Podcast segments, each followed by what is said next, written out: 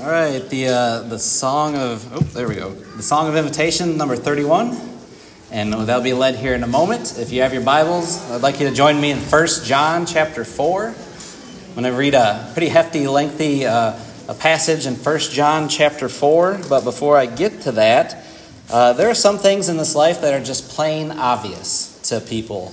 Um, here is a well, if you're a basketball fan, an NBA basketball fan, here is the logo for the Atlanta Hawks.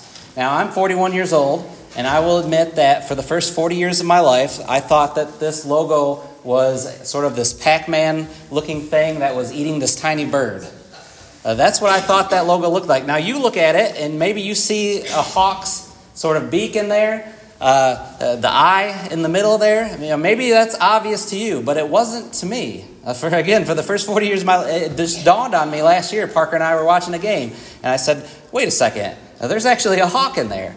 Right? That, that was obvious to me at that point. Well, um, when we get to 1 John chapter 4, and I'm going to read this passage to you, there's no doubt what the subject is that he's talking about. Let, us look at this passage. 1 John chapter 4, starting verse 7. Uh, the verses aren't that long.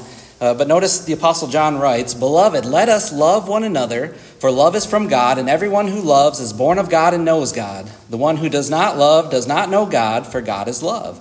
By this, the love of God was manifested in us, that God has sent his only begotten Son into the world so that we might live through him. In this is love, not that we loved God, but that he loved us and sent his Son to be the propitiation for our sins. Beloved, if God so loved us, we also ought to love one another. No one has seen God at any time. If we love one another, God abides in us, and his love is perfected in us. And by this we know that we abide in him, and he in us, because he has given us his Spirit. We have seen and testify that the Father has sent the Son to be the Savior of the world. Whoever confesses that Jesus is the Son of God, God abides in him, and he in God. We have come to know and have believed the love which God has for us. God is love. And the one who abides in love abides in God, and God abides in him.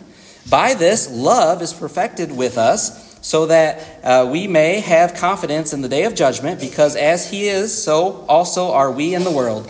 There is no fear in love, but perfect love casts out fear, because fear involves punishment, and the one who fears is not perfected in love. We love because he first loved us. If someone says, I love God, and hates his brother, he is a liar. For the one who does not love his brother, whom he has seen, cannot love God, whom he has seen. And this commandment we have from him that the one who loves God should love his brother also.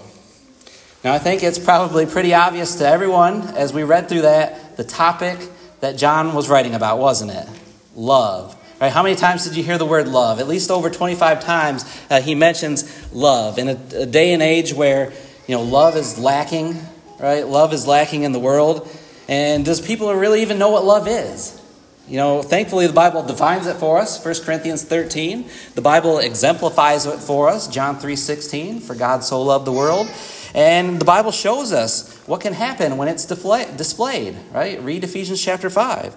Well, tonight I just want to give you really quickly five obvious reasons why we should love one another in the body of Christ. And as Wes kind of mentioned beforehand, uh, I guess this is kind of a perfect lesson uh, to tie in, you know, brotherly love, right? Why should we sh- should love one another? And, and we notice there in the first uh, few verses that it's because of comprehension, right? Uh, John begins there. Do you see that in verse 7? He says, Beloved, let us love one another, for love is from God right? We need to know where love comes from. If we want to understand what love is, we need to understand where it comes from.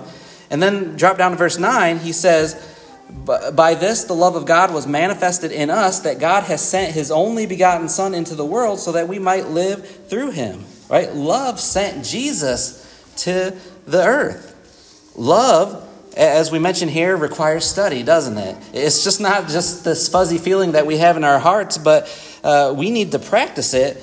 But to practice it, we need to comprehend it. We need to know where it comes from and why uh, God so loved the world. Right? It also gives us confidence. We see there in verses 17 and 18. Right? Did you notice that? I know we read through it quickly, but John connected love with the judgment. And he said, Love is greater than fear. Right? Love is greater than fear. So practice brotherly kindness, uh, brotherly love, and you have no need to be afraid the day of judgment. And then he, he, in verse 19, sort of cause and effect, right? This is another reason why we should love one another. If we truly appreciate what moved him to give his all on our behalf, he says there, then we would be moved to love one another. Again, verse 19, we love because he first loved us. Verse 20, notice consistency. We need to love one another because of consistency. Again, he says, if someone says, I love God but hates his brother, he's a liar. It's impossible to say that you love God, yet have hate or no regard for your brother or your sister. Is there a brother or sister this evening that you know you uh, avoid? Well, God says I need to correct that in my life. Uh, I need to correct that inconsistency. You know, go back to the second point up there. You can't have the confidence on the day of judgment if you have that hatred in your heart for your brother. And then finally, look at verse 21 one more time. He says, And this commandment we have from him that the one who loves God should love his brother also, right? That's so obvious, isn't it? Um, think of a tree. You know, just think of a tree. I know we're kind of in the season where trees are starting to turn.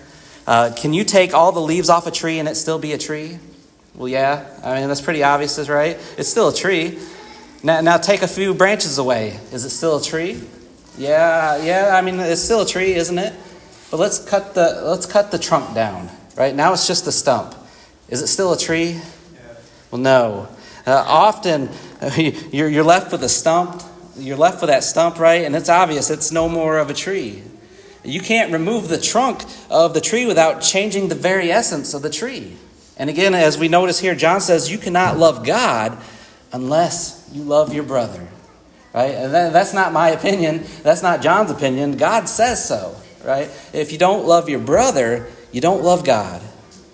I know a lot of times we'll say, uh, maybe uh, to one another or in a Bible class session, we might say, you know, I may love my brother, but I don't have to like him. And, you know, we really let ourselves off the hook when we say that and when we think that way. Uh, because what do we do? We end up not liking them, we end up not loving them, and that's a problem. But the scriptures here are pretty plain and obvious here from 1 John chapter 4. I wanted to leave with uh, you a couple of thoughts from Romans chapter 12. Really quickly, Romans chapter 12, the Apostle Paul wrote in verse 10 Be devoted to one another in brotherly love, give preference to, know, to one another in honor. And then verse 18, he says, If possible, so far as it depends on you, be at peace with all men. And again, when we read that section in 1 John chapter 4, it's pretty obvious right? That the, John says there that we need to love one another. And this evening, as we offer the invitation, you know, maybe that's something in your life that you need to do better at, to, to loving your brother, your sister, your brethren, uh, to, to helping them to help bear their burdens. Maybe not thinking so much of self, but to think of others. And if, if that's you know your wish tonight to change your life and to start uh, afresh and to start anew and to say, you know what, I'm going to be better uh, helping to serve my, my brother and sister in Christ tonight, then we would love to help you with that and pray for you as well. Or maybe this evening you're not a Christian, you've never been baptized into Christ, and we would love the opportunity again to talk to you about that or, or to study the scriptures with you. Again, uh, Jesus said in Mark 16 16 that we studied tonight in our Bible class, He who has believed and has been baptized shall be saved. If we can help you in any way this evening, let us know as together we stand and sing.